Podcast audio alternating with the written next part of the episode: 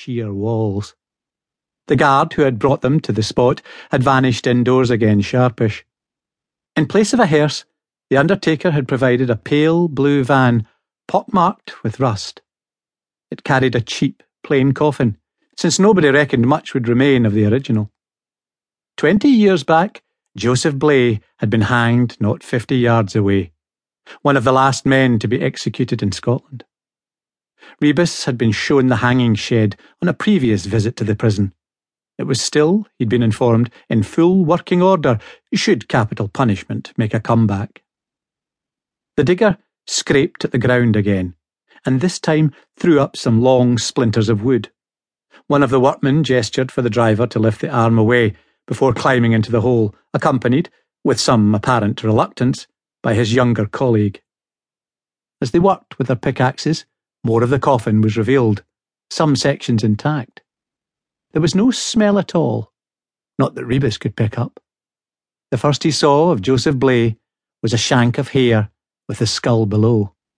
The fresh coffin had been produced from the back of the van. Nobody was here to loiter.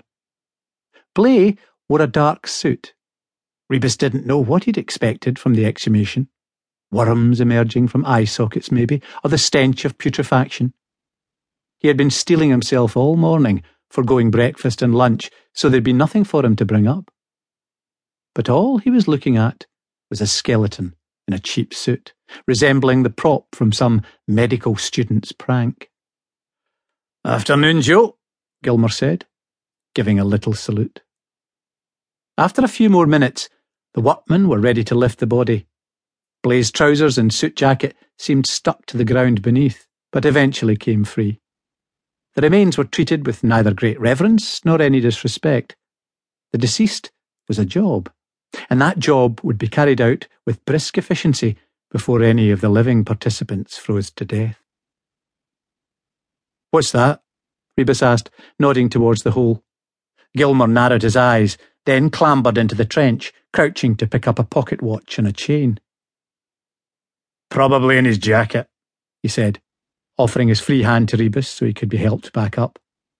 The lid had already been placed on the new coffin, and it was being loaded into the van.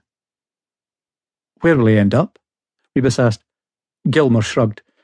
Nowhere worse than this, he offered, returning the sombre stare of one of the old lags at a second story window. Hard to disagree, Rebus said. The digger's engine had started up again. There was a hole to be refilled. At a pub near Haymarket Station, Gilmer ordered Irish coffees. The coffee was instant and the cream UHT. But with an extra slug of grouse in each mug, it might just do the job.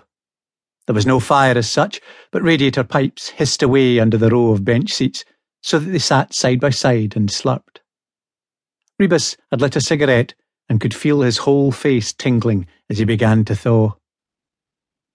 Remind me, he said eventually, what the hell just happened? That's how they did it back then, Gilmer obliged. When you were hanged, you went to a grave inside the prison grounds. Joseph Blake killed a man who owed him money. Went to his house and stabbed him. Found guilty and sentenced to the scaffold. And this was in 63. Gilmer nodded.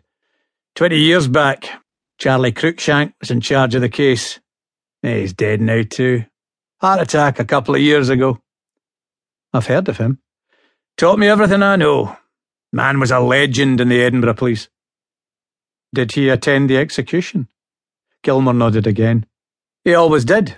When he used to talk about them, you could tell he thought we'd made a big mistake doing away with him. Not that he thought it was a deterrent. I've not met many killers who pause beforehand to consider the consequences. So for him, it was what? A vengeance sort of thing? Well, it stopped them getting into any more bother, didn't it? And it saved all of us the cost of their upkeep in the nick. I suppose. Gilmer drained his glass and told Rebus it was his round. Same again? Aye, but without the coffee and the cream, Gilmer responded with a wink.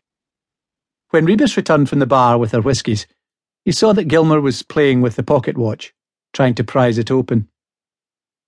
I thought you handed it over, Rebus commented.